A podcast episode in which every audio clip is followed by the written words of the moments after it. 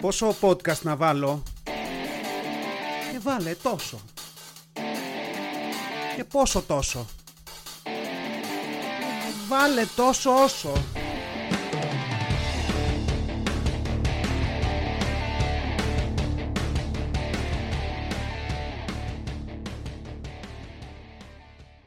Τόσο όσο επεισόδιο 5. Χαίρετε. Άλλο ένα Σάββατο εδώ ε, για ηχογράφηση. Άλλο ένα Σάββατο που ε, ξεκλέβω λίγο χρόνο από τα οικογενειακά βάρη του Σαββατοκύριακου για να κάνω τη χαζομάρα μου. Εντάξει, χρειάζονται και αυτά. Παλεύω λίγο μέσα μου. Δεν πολύ καλός πατέρας να αφήνω τα παιδιά, αφήνω τη σύζυγο εκεί να παιδεύεται το Σάββατο, αλλά εντάξει, κάνω μια γρήγορη ηχογράφηση που παίρνει κάνα μισάωρο, συνήθως 35 λεπτά και την κοπανώ και πάω πάλι πίσω. Το έχω αυτό. Εντάξει, φαντάζομαι όλοι, αν με ακούει κανένας γονιός εκεί έξω, σίγουρα ε, θα παλεύετε με, σε ένα βαθμό μικρότερο ή μεγαλύτερο με αυτό το ερώτημα μες στο κεφάλι σας, αν είμαι αρκετά καλός γονιός για τα παιδιά μου. Όσο παιδεύεστε με αυτό το ερώτημα, αυτό συνήθως σημαίνει ότι καλός γονιός θα είστε. Αυτοί που δεν του σκέφτονται είναι που συνήθως δεν είναι και πολύ καλοί γονείς. Τέλος πάντων, no judgment το οποίο είναι μια φράση συνήθως στο no judgment που ακολουθεί όταν έχεις ήδη κάνει ένα judgment, ακριβώς όπως έκανα εγώ πριν λίγο. Τέλος πάντων, το προσπερνάμε.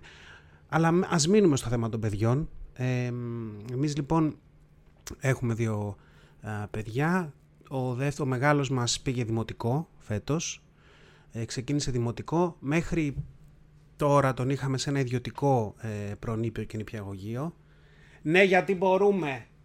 Όχι εντάξει, η αλήθεια είναι ότι έπρεπε, γιατί λόγω δουλειών και λοιπά δεν γινόταν αλλιώς. Έπρεπε να είναι σε ιδιωτικό που ε, μένουν περισσότερες ώρες για να συμβαδίσει με τα προγράμματά μας. Το οποίο βέβαια είναι ε, ωραία φάση όλη αυτή η κουβέντα δημόσιο με ιδιωτικό. Ε, αυτό το beef που εωρείται στον αέρα. Εγώ να πω ότι δεν ε, πάντα σε δημόσια σχολεία πήγα, πήγαινα από τον υπηαγωγείο, από τον παιδικό σταθμό πριν από αυτό, τα πάντα δημόσια πουθενά ιδιωτικά και στο πανεπιστήμιο. Είμαι ένα παιδί του, της δημόσιας εκπαίδευσης, έτσι όπως πολλά άλλα. Και δεν έχω και κανένα πρόβλημα με όσους είναι ιδιωτικά, από ιδιωτικά. Αλλά έχει πολύ πλάκα με τους άλλους γονείς, ε, όταν κάνεις παιδιά, ας πούμε, και λες ότι είσαι σε μια κουβέντα και μπορεί να πεις ότι εμείς το στέλνουμε σε ένα ιδιωτικό παιδικό σταθμό, ας πούμε. Πάντα υπάρχει αυτός ή αυτή που σε κοιτάει στη φάση «Α, έχεις λεφτά, ε».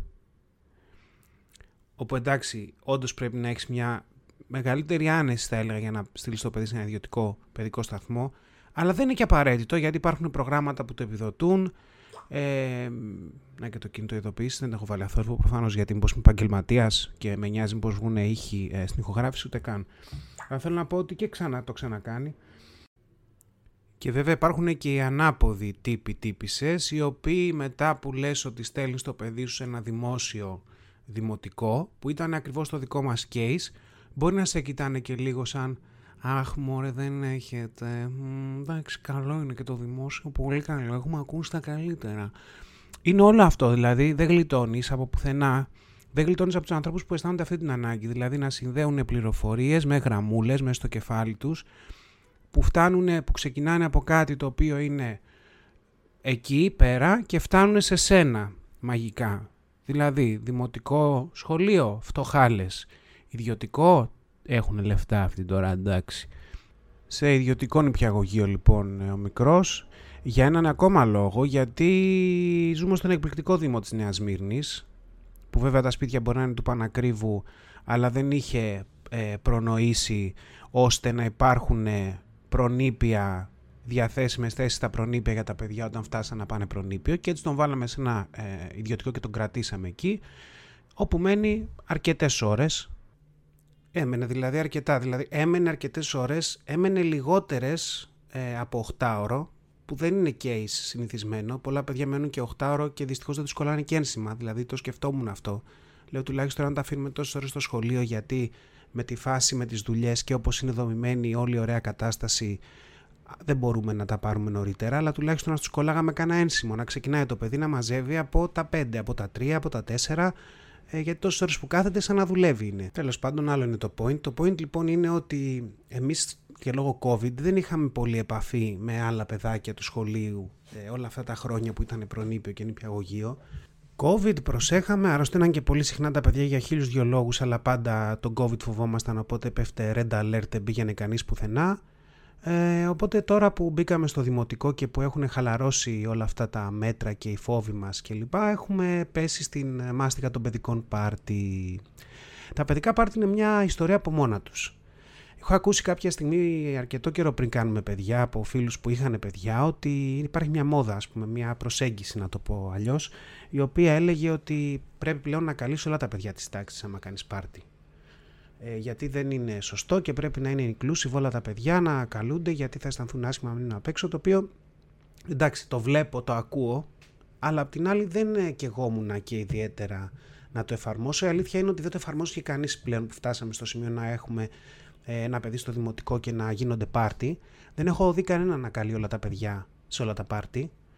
Ε, και it's okay. Δηλαδή θέλω να πω, χωρίς να θέλω να πάω πίσω και να πω ε, τα δικά μας τα χρόνια κλπ. OK, okay, δεν είναι αυτό. Ε, αλλά δεν είναι και κακό. Δηλαδή θέλω να πω και το παιδί το ίδιο. Άμα είναι μαλάκας και δεν τον καλούν σε πάρτι, ας μάθει και να το διαχειριστεί και κάπως. σω του κάνει και λίγο καλό να πει: Γιατί δεν με καλούν σε κανένα πάρτι, Μήπως είμαι λίγο μαλάκας; Λέω τώρα, ακραίο μπορεί απλά σαν τρόφι για σκέψη. Ε, λοιπόν, δεν καλούμε λοιπόν όλα τα παιδιά, ούτε μας καλούν όλα τα παιδιά και it's okay και τα παιδιά έχουν παρέ και έχουν παιδιά που μπορεί να του πεις: Μας κάλεσε ο Γιαννάκης στο πάρτι του και να σου πει ο Γιωργάκης: Δεν θέλω να πάω στο πάρτι του Γιαννάκη, δεν τον συμπαθώ τον, ε, τον Γιαννάκη. Οπότε είμαστε κάπως έτσι. Αλλά όπως και να έχει, αυτό το πάρτι το παιδικό είναι ένα χωνευτήρι. Είναι ένα, ένα πράγμα που εμένα μου έφερε αναμνήσεις στρατού.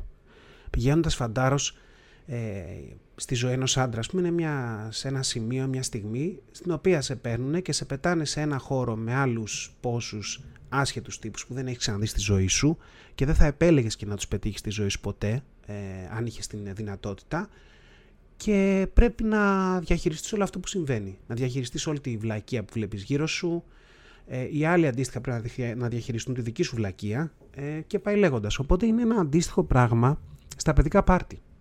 Γιατί πηγαίνεις εκεί, το συνήθω φορμάτι είναι ότι κάθε παιδάκι είναι με ένα γονιό, κάπως έτσι πάει αυτό το, το πράγμα. Θα γνωρίσεις λοιπόν είτε η μαμά ή τον μπαμπά του ε, κάθε παιδιού στο πάρτι και είναι, είναι, είναι challenge, ειδικά για μένα που okay, το έχω το small talk, να μιλήσουμε, να πούμε καμιά βλακεία, τόσα όσα, καλή ώρα, όχι να ανοιγόμαστε και πάρα πολύ, αλλά εντάξει, να κάνεις λίγο μια κουβέντα πούμε, σε ένα πρώτο επίπεδο, να περάσεις λίγο η ώρα. Το έχω γενικά αυτό, ε, λίγο καλύτερα από τη σύζυγο, οπότε έχουμε αποφασίσει αυτή τη σφαίρα να τη φάω εγώ πρώτος, ε, να πηγαίνω εγώ σε αυτά τα παιδικά πάρτι, κάνω εγώ το φιλτράρισμά μου και μετά στο follow-up party την επόμενη χρονιά ή δεν πάμε, αν ήταν τόσο χάλια, ή είναι ανοιχτό το πεδίο να πάει και η σύζυγος κλπ. Κάπως έτσι το διαχειριζόμαστε. Ε, εγώ πλέον το έχω μετατρέψει και όλο αυτό σαν εμπειρία, μαζεύω και υλικό για το podcast. Έχει διτό σκοπό για μένα το πάρτι δεν πηγαίνω με σημειωματάριο, μπορεί να αρχίσω να το κάνω ή στα κρυφά να γράφω τίποτα στο κινητό που λέγαμε, τις προάλλες σημειώσεις. Ε, έχω αναπτύξει όμως τα συστήματά μου ε, σε αυτά τα πάρτι γιατί έχω ακούσει άπειρα πράγματα να σου σηκώνει τη τρίχα. Ε, γενικά δεν μπορώ καθόλου, δηλαδή διαλέγω μια θέση, κάθομαι κάπου αρχικά γιατί πας σε αυτό το παιδικό πάρτι. Υπάρχει αυτό το άβολα, τι κάνει, το πατέ, ο μπαμπάς του Γιωργάκη, ο μπαμπάς του Κωστάκη, ο μπαμπάς του Γιαννάκη. Ναι, να είστε καλά, χαρήκαμε. Εγώ είμαι ο τάδε του τάδε μπαμπάς του. Δεν θυμάσαι τίποτα σε δύο λεπτά. Εγώ δεν συγκρατώ τίποτα. Πρέπει να δω το παιδί με τον πατέρα του ή με τη μάνα του 15, 20, 30 φορές για να συγκρατήσω το matchmaking αυτό ανάμεσα στο παιδί και στο γονιό και μετά από αυτό άλλες 20 φορές έρχεται ότι συγκρατώ και τα ονόματα ε, ξεκινάς μπαίνεις στο πάρτι, πας και συστήνεσαι και λοιπά, κάθεσαι κάπου ε, και λες τώρα εγώ ποιους έχω γύρω μου; Έχω τους ηλίθιους, έχω τους νορμάλ, είμαι εγώ ηλίθιος και είναι αυτοί νορμάλ, όλοι αυτοί, όλοι αυτοί πάλι ε, πρέπει κάπως αυτό να το, να το καταλάβεις, να το μετρήσεις. Οπότε επειδή γενικά δεν μπορώ καθόλου φασίστες και ρατσιστές, με όλους τους υπόλοιπους μπορώ να την παλέψω, μπορώ να παίξω μπάλα, αλλά αυτούς, αυτά τα δύο είδη δεν το παλεύω, ε, έχω αρχίσει και έχω τα φίλτρα μου και κάνω τις δοκιμές μου. Θα κάτσω σε μια παρέα, όταν δω και κάποιος πάει προς τα εκεί, έχω κάποια θέματα συζήτησης που αρχίζω και τα ανοίγω και μετράω αντιδράσεις και ανάλογα με τις αντιδράσεις πράττω.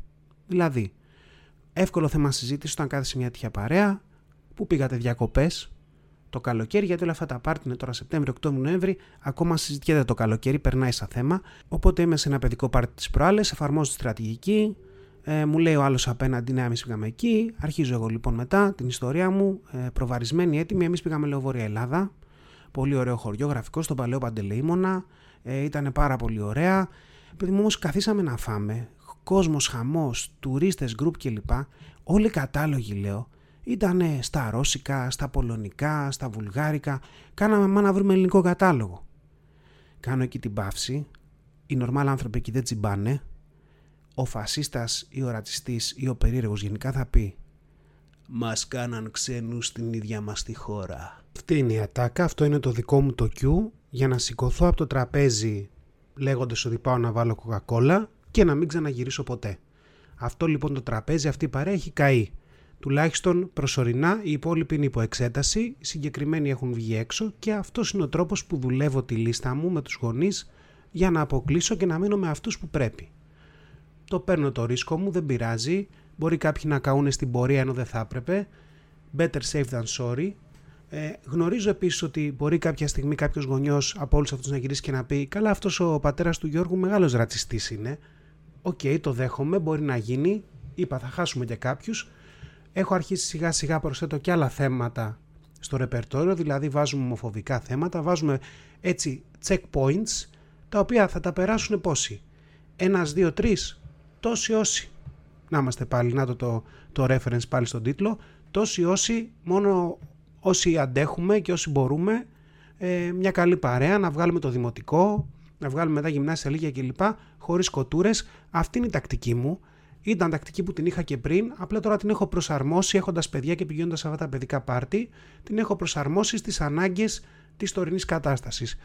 Και μια που μίλησαμε έτσι και το πήγαμε με τα παιδιά και με το τι γίνεται με τους γονείς κλπ. Στο συνεχίσουμε σε ένα παρόμοιο θέμα. Ας μιλήσουμε για όλα τα παιδικά χριστουγεννιάτικα χωριά όλα αυτά που ξεφυτρώνουν κοντά στα Χριστούγεννα σε όλη την Αττική. Χωριό του Άι Βασίλη στον Γκάζι, στον Ημιτό, δεν ξέρω εγώ σε ποιες άλλες περιοχές. Σε κάθε πλατεία υπάρχει ένα χωριό του Άι Βασίλη, το οποίο τις προάλλε σκεφτόμουν αυτό. Ότι πασχίζουμε στα μικρά παιδιά να κρατήσουμε λίγο ζωντανό το μυστήριο του Άι Βασίλη, ότι υπάρχει ο Άγιος Βασίλης, ότι φέρνει δώρα, να σε καλός κλπ. Εμείς το κάνουμε. Δηλαδή εγώ φτάνω στο σημείο να αντίνομαι Άγιος Βασίλης κάθε Χριστούγεννα ε, και να σκηνοθετώ ολόκληρο βίντεο που έχω στήσει κάμερα και καλά και πιάνω τον Άγιο Βασίλη να μπαίνει και να μας αφήνει τα δώρα ε, για να το βλέπουν τα παιδιά. Έτσι κάνω τέτοια καραγκιουζιλίκια κάθε χρόνο, θα δούμε μέχρι πότε. Αυτό λοιπόν που δεν μπορώ να καταλάβω είναι τόσο έξυπνα παιδιά και πιστεύουν σε έναν Άγιο Βασίλη που έρχεται και φέρνει δώρα.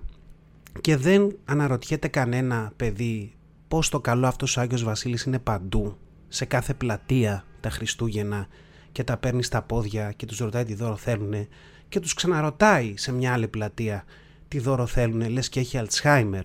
Και αυτός ο συγκεκριμένος στην άλλη πλατεία μπορεί να είναι και λίγο πιο αδύνατος από τον άλλον ή να φαίνεται ότι είναι μαύρο γέννη από μέσα από το άσπρο ψεύτικο που φοράει καταφανέστατα ας πούμε.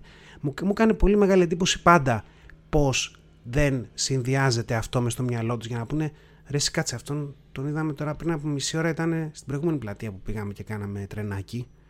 Τι στο καλό, πήγε, πήρε και αυτός. Ποτέ έτσι, κανένα, κανένα παιδί, εμένα, εμένα δεν με έχει ρωτήσει πάντως. Βλέπεις εκεί ένα στρουμπουλό κύριο με γένεια που πιθανά θα σου φέρει δώρα και απλά χαίρεσαι. Έτσι, ακριβώς το ίδιο πράγμα που είχα πάθει και εγώ όταν grown man, ας πούμε, στα 18-19, είδα ένα τύπο στο τρένο, στο σταθμό να μου προσφέρει να μου ανταλλάξει το δικό μου λίγο πιο παλιό κινητό με ένα Nokia 8210, αυτά τα μικρά που ήταν τότε πολύ της μόδας, που είχαν αρχίσει τότε ήμασταν στη φάση που μικράναν τα κινητά και χαιρόμασταν. Και τώρα χαιρόμασταν να τα μεγαλώνουν. Αλλά τέλος πάντων, ούτε εγώ το είχα πάρει χαμπάρι όταν εκείνος μες στην καλή χαρά μου πρόσφερε αυτό το τηλέφωνο ε, σε αντάλλαγμα με το δικό μου έτσι απλά, ένας στοιχείος τύπος σε ένα βαγόνι. Το πήρα χαμπάρι μετά που μου έδωσε το τηλέφωνο που θα μου αντάλλαζε σε ένα σακουλάκι για να μας πάρουν χαμπάρι και όταν περπάτησα και πήγα 10 βήματα παρακάτω το άνοιξα και ήταν ένα πλαστικό τέτοιο τηλέφωνο. Μ; Ναι, την έχω πατήσει με τέτοιο πράγμα που λέω για τα παιδιά. Αλλά anyway, έτσι είναι. Και έτσι με γέφυρα αυτή την ιστορία με τον τύπο που μου έφαγε το τηλέφωνο τότε, σε μισό ακόμα να το ξέρεις, ε, θα έρθουμε στην ιστορία πως εγώ έχω γίνει απαταιώνας τελικά ε, και έχει να κάνει με τα χωριά και όλα αυτά. Γιατί, Γιατί πριν από κάποια χρόνια έχουμε πάρει τα παιδιά ε, σχετικά πρόσφατα, δύο χρόνια, και έχουμε πάει σε ένα από αυτά τα χριστουγεννιάτικα χωριά που έχει στηθεί σε κάποιο σημείο, σε ένα μεγάλο χώρο, χριστουγεννιάτικη ατμόσφαιρα, όλα καλά και που βέβαια ταυτόχρονα βλέπεις την αγωνία των ανθρώπων που έχουν πληρώσει για να πάρουν τα περίπτερα εκεί γύρω και να πουλάνε τα πάντα υπερτιμημένα για να βγάλουν τον άρτον ημών των επιούσεων, εντάξει, ε, λογικό, έμποροι άνθρωποι, έχουν στήσει κάποιους πάγκους, τους έχουν χρεώσει κάποια επέρογκα ποσά γενίκια και προσπαθούν να βγάλουν ε, κάποια χρήματα αυτές τις γιορτινές ημέρες, να περάσουν και τα παιδιά καλά, να κλάψουν οι γονείς με τα λεφτά που θα δώσουν φεύγοντας κλπ. κλπ. Έχουμε πάει λοιπόν εκεί και έχουμε καταφέρει λίγο ή πολύ νομίζω να κάνουμε κάνα λογαριασμό 100 ευρώ. Ένα τέτοιο ποσό. Λίγο από εδώ, λίγο από εκεί, λίγο φάι, λίγο έτσι, λίγο αλλιώς. Λίγο κάτι μάρκες που πληρώναμε για να μπαίνουν να κάνουν τα παιδιά τρενάκια, ρόδες ε, και όλα αυτά τα υπόλοιπα. Τέλος πάντων, φεύγουμε με το κατοστάρικο στο κεφάλι και έχω στο δρόμο γυρνώντας προς το σπίτι έχω κολλήσει, με έχω μια μάρκα στο χέρι που έχει ξεμείνει και μιζέριαζα και μονολογούσα γιατί ως γνωστόν αυτή η χριστουγεννιάτικη χαρά ως διαμαγές με το που βγαίνεις από την πόρτα έχοντας ξοδέψει 100 ευρώ εξαφανίζεται. Πάβεις να είσαι υπό την επίρρεια των, της μελωδίας και όλου αυτού του artificial πράγματος που φτιάχνεται εκεί μέσα. Οπότε προσγειώνεσαι ξανά στην πραγματικότητα και αρχίζεις και να ρωτιέσαι και έχω κάτσει και μιζεριάζω με τη μάρκα στα χέρια και λέω κοίτα δεις τώρα που δώσαμε 2,5 ευρώ, 3 δεν θυμάμαι, για μια τέτοια μάρκα την κοιτάω, την ξανακοιτάω, λέω ρε εσύ. Και τι κάνω, δεν τρέπομαι να το πω, γκουγκλάρω ε, Google Lens και ψάχνω την εικόνα της μάρκας. Και διαπιστώνω ότι αυτή η μάρκα προφανώς κάπου φτιάχνεται και κάποιος την πουλάει. Φτιάχνεται στο Βέλγιο και την πουλάει μια εταιρεία. Και έτσι μέσα σε μια εβδομάδα έβαλα μια παραγγελία και μου ήρθαν στο σπίτι 500 τέτοιες μάρκες με 20 ευρώ. Ίδιες, κόκκινες. Ε, εκείνη τη χρονιά ήταν προς τα τελειώματα, δεν καταφέραμε να πάμε στο χριστουγεννιάτικο χωριό για να ε, υλοποιήσω την εκπληκτική μου ιδέα του να πάρω αυτές τις μάρκες και να μπω μέσα σαν να μην σημαίνει τίποτα και να τις χαλάω δεξιά και αριστερά με μηδενικό σχεδόν κόστος. Δαιμόνιος, έτσι. Δαιμόνιος και, και τσίπης. Εντάξει. Και θα τους δεχτώ και τους δύο τίτλους με χαρά η αλήθεια είναι. Ε, περνάει λοιπόν ο καιρός, λέω παιδιά, κάπου να τις φάμε αυτές τις μάρκες, δεν γίνεται. Περίμενα πώς και πώς την επόμενη χρονιά. Πάω την επόμενη χρονιά και τι μου έχουν παίξει, τι μηχανή μου παίξανε έχουν αλλάξει τα χρώματα από τι μάρκε. Γιατί προφανώς αυτή η εταιρεία, τώρα δεν ξέρω αν θέλω να μπω τόσο βαθιά στη συνωμοσία και να πω ότι από τους ίδιους είχαν παραγγείλει και αυτοί και τους ρίξαν σύρμα ότι κάποιος στην Ελλάδα παρήγγειλε μάρκες. Όχι, εντάξει, αυτό το σκέφτηκα briefly, αλλά πιστεύω δεν ισχύει. Τέλος πάντων, για τον ένα τον άλλο λόγο πήραν άλλες μάρκες. Παρ' όλα αυτά, ο Τσίπης δεν πτωήθηκε μέσα μου. Ε, Ακάθεκτος, παίρνω τις μάρκες μου, πάω στο ταμείο, λέω ρε παιδιά, είχαμε κάποιες από πέρσι. Μπορούμε να τις εξαργυρώσουμε φέτος; Βεβαίως μου λένε μπορείτε, οπότε μέσα στη χαρά και εγώ πήγα, εξαργύρωσα 5-6, 7, κάτι τέτοιο. Έβγαλα, έκανα την απόσβεσή μου για το ποσό που είχα δώσει. Ε, γιατί ξέρετε, όταν το έχεις φτάσει μέχρι εκεί δεν σταματάς. Δηλαδή, όταν έχεις κάνει όλη αυτή τη μηχανή και έχεις πάρει τις μάρκες, προφανώς και θα πας και θα πεις Α, ξέρετε, έχω μερικές από πέρσι. Δηλαδή, αυτό είναι ένα πολύ minor πράγμα στο process που σίγουρα θα το κάνεις. Μάθανε από τα λάθη τους και δεν την ξαναπατήσανε. Αυτό μάλλον μας λέει ότι υπάρχουν και άλλοι σαν και εμένα που σκεφτήκανε την ίδια φάση. Ωστόσο, η αλήθεια είναι ότι ευτυχώς ε, φέτος στην πλατεία της Νέας Μύρνης, δόξα τω Θεώ, έχουμε πάλι παιχνίδια όπως έχουμε κάθε χρόνο και ο τι καλά έχουν κόκκινες μάρκες με αστέρι πάνω. Και εδώ έρχομαι εγώ που παίρνω τις ωραίες μου μάρκες, βρήκα έναν τρόπο να τις χρησιμοποιήσω και φέτος, οπότε συνεχίζω. Έχουμε μπει στο κέρδος πλέον.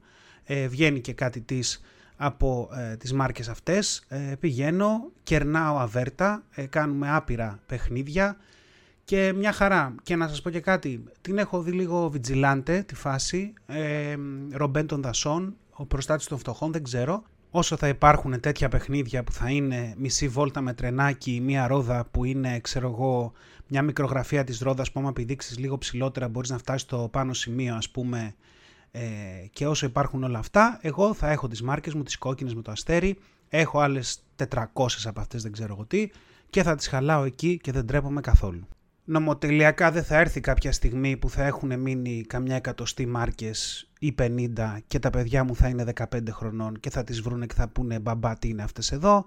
Προφανώς θα τους πω την ιστορία, θα καταλάβουν τι είναι ο πατέρας τους, μαθήματα ζωής είναι όλα αυτά. Σκεφτόμουν επίσης ότι αυτές μπορεί να μείνουν τόσο πολύ που θα τις αφήσω και σε μια διαθήκη, είναι δυνητικά χρήματα κι αυτά. Θα λέει ο πατέρας μας ε, έφυγε από το μάτι του το κόσμο και μας άφησε και 7.000 μάρκες σε όλα τα χρώματα με ένα σημείωμα για το τι ακριβώς πρέπει να τις κάνουμε και μπορούμε να τις χρησιμοποιήσουμε. Εκεί έχουμε φτάσει.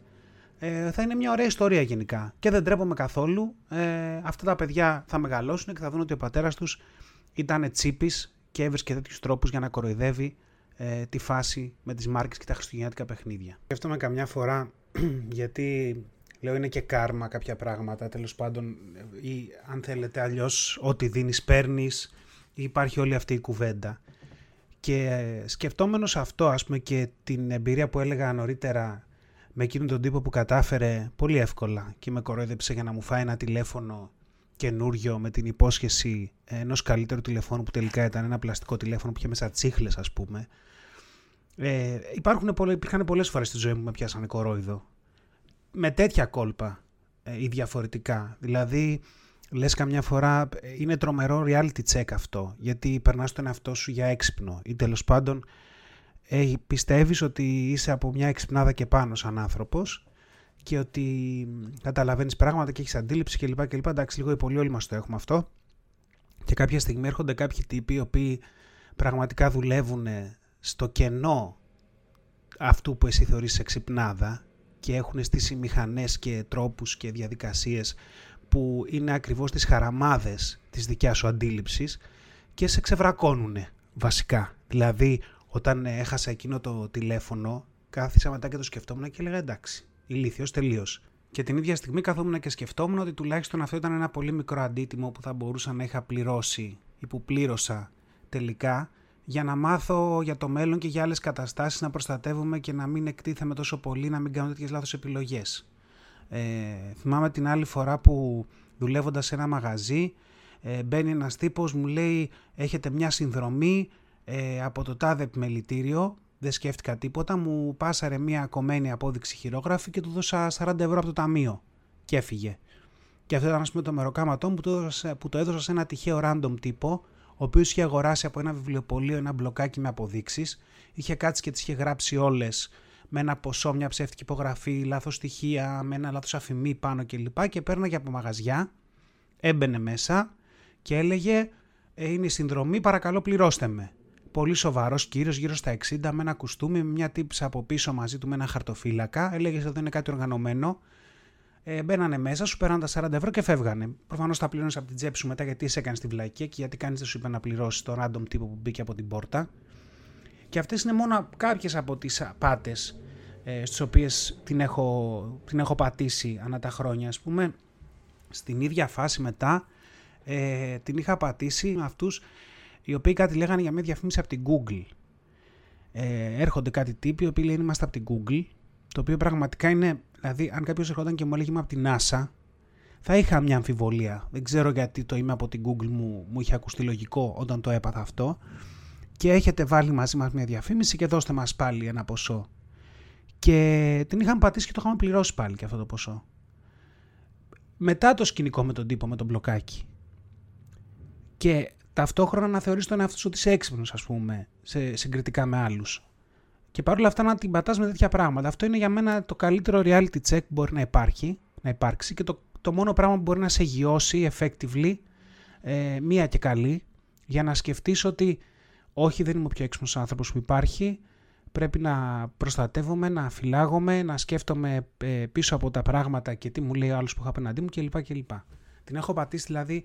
Νομίζω ότι μπορεί και να την έχω πατήσει, ίσως να μην την έχω πατήσει με αυτό το τηλέφωνο. Σίγουρα την έχω πατήσει που σε παίρνουν κλαμμένοι και σου λένε χτύπησε το παιδί σου, δώσ' μου 5.000 ευρώ, ας πούμε, για να μην μπει φυλακή και κάτι τέτοια. Με αυτό δεν την έχω πατήσει. Δεν είχα παιδί όταν με πήρανε, οπότε ήταν λίγο δύσκολο να το φάω και αυτό. Ε, αλλά ναι, για γράψτε κι εσείς ε, ωραίες απάτες και εγώ όσο σκέφτομαι μπορεί να, να, να, να εκτεθώ λίγο ακόμα και να, να θυμηθώ και καμιά άλλη ιστορία που περ, περνιόμουν για έξυπνος και την πάτησα έτσι εύκολα και φτηνά. Να, για παράδειγμα, πολύ ωραία απάτη και καλοστημένη ήταν μια απάτη που έπαιζε με νοικίαση διαμερισμάτων, σπιτιών.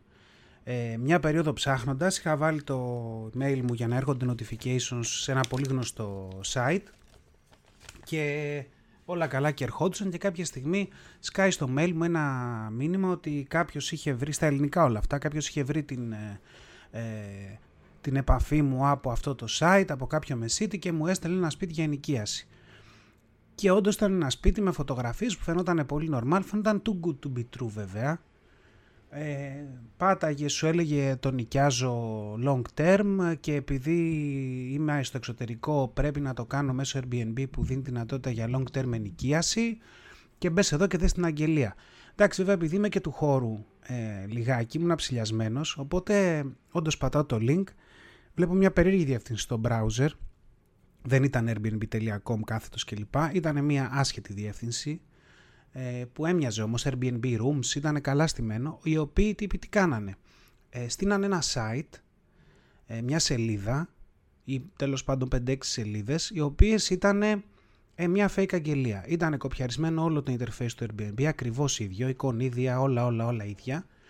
Σε πήγαινε εκεί, έβλεπες ε, τον ενοικιαστή, έβλεπες συνεργά links πάταγες, σε πήγαιναν σε άλλες σελίδες. Ε, και που το ψηλιάστηκα, το ψηλιάστηκα γιατί πήγα κάποια στιγμή να φτιάξω λογαριασμό.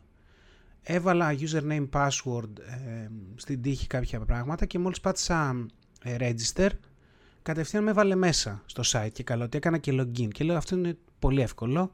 Είχα δει και τη διεύθυνση πριν. Οι τύποι λοιπόν στείναν αυτές τις ε, αγγελίες. Αν εσύ τσιμπούσες και έλεγε Α, τι ωραία, βρήκα την τρομερή ευκαιρία 600 ευρώ που σε όλες τις αγγελίες αυτό το σπίτι έχει 900 και πάνω και πάω να το νοικιάσω. Είχε και χάρτη κανονικά, ο οποίος έδειχνε μια τοποθεσία στην περιοχή που σε ενδιέφερε. Πάταγες και μπορούσες το μόνο που δούλευε στο site, πραγματικά δούλευε, ήταν η πληρωμή. Η πληρωμή ήταν στεδεμένη με κάποιο δικό του λογαριασμό. Πάταγες, έβαζες μια πληρωμή μέσω PayPal ή πιστοτική κάρτας. Αυτοί σου τραβούσαν τα λεφτά και φεύγανε. Και έψαχνες μετά εσύ να βρεις τι έγινε. Ο συγκεκριμένος τύπος λοιπόν μου είχε στείλει ένα mail, τον έπιασα κάποια στιγμή γιατί τα ελληνικά σταματήσαν να είναι τόσο καλά λόγω του ότι όλα αυτά είναι Google Translate. Δηλαδή, συνήθως ό,τι του στέλνεις, αν απάντηση, αν του μιλάς στα ελληνικά, το κάνει Google Translate στα αγγλικά, σου απαντάει στα αγγλικά, το κάνει Google Translate στα ελληνικά και σου στέλνει πίσω. Κάπου το έπιασα ότι δεν δούλευε καλά. Ε, τον κατάλαβα και μάλιστα έκανα και ένα blog post σε ένα blog που έχω για να το βλέπει κόσμος. Και όντως εκείνες τις ημέρες και επειδή το είχα αποστάρει, εμφανίστηκαν αρκετοί στο, στο, στο blog μου να μου πούνε ότι όπ, το ίδιο πράγμα μας έτυχε τις προάλλες και παραλίγο να βάλουμε τα λεφτά. Και μάλιστα ένας τα έβαλε κιόλας. Δηλαδή αυτό το πράγμα δούλευε και μαζεύανε στην ουσία τρία ενίκια γιατί ζητάγανε και εγγύηση από τον κόσμο για ένα σπίτι που δεν υπήρχε και φυσικά αυτά τα site, αυτά τα links που σου στέλνανε τα ανεβάζανε και τα κατεβάζανε. Δηλαδή Προσπάθησα μετά από κάποιες μέρες, αφού είχα γράψει για την απάτη και είχα κρατήσει screenshots κλπ., να μπω να ξαναβρω το site για να το ανοιχνεύσω και δεν υπήρχε πουθενά. Ήταν δηλαδή κάποια site που δυναμικά ανεβάζανε κάποιες σελίδες να φάσεις την απάτη και μετά τις κατεβάζανε πάλι. Αυτή τώρα είναι international απάτη και είναι, θεωρώ, είναι, είναι σκάλες πάνω ας πούμε, από την πολύ κλασική με τον Ιγυριανό πρίγκιπα ή την Ιγυριανή Κενιάτσα, εχμάλωτη πριγκίψα, δεν ξέρω εγώ τι, είναι πάνω από τον τραπεζίτη συμβολεογράφο που σου επικοινωνεί μαζί σου γιατί υπάρχει κάποιος με το ίδιο επώνυμο με σένα που σου άφησε μια μύθιτη περιουσία κλπ. Ήταν πολύ καλωστημένη και πολύ εύκολο να την πατήσεις. Και έτσι σε ένα podcast που ξεκίνησε με παιδικά πάρτι περάσαμε από χριστουγεννιάτικα χωριά και απάτες φτάσαμε σε αυτές εδώ τις απάτες δεν ξέρω αν τελικά έχω τον απατομαγνήτη και μου έχουν συμβεί όλα αυτά και ακόμα περισσότερα ή απλά πάω και ξύνομαι και ψάχνομαι, δεν ξέρω, θα το, θα το σκεφτώ λίγο περαιτέρω αυτό. Σε κάθε περίπτωση να είστε καλά, ε, άλλο ένα τόσο όσο έφτασε στο τέλος του πέμπτου επεισόδιο, να ακούτε, να γελάτε, να προβληματίζεστε, να γκρινιάζεστε, να γκρινιάζετε, θα το αφήσω το σαρδάμ, να μοιράζεστε. Από τα likes και από τα views ζούμε και αμοιβόμεθα. Ε, αν, θέλαμε, αν ήθελα να βγάλω λεφτά, θα είχα διαλέξει κάποιο άλλο επάγγελμα, ίσως να είχα γίνει influencer, δεν ξέρω. Μέχρι την επόμενη φορά, να είστε καλά, τα λέμε. Ήταν ένα podcast τόσο όσο. Μέχρι να τα ξαναπούμε, να γκρινιάζετε λιγότερο, να γελάτε περισσότερο και να περνάτε όμορφα. Πάρτε φροντίδα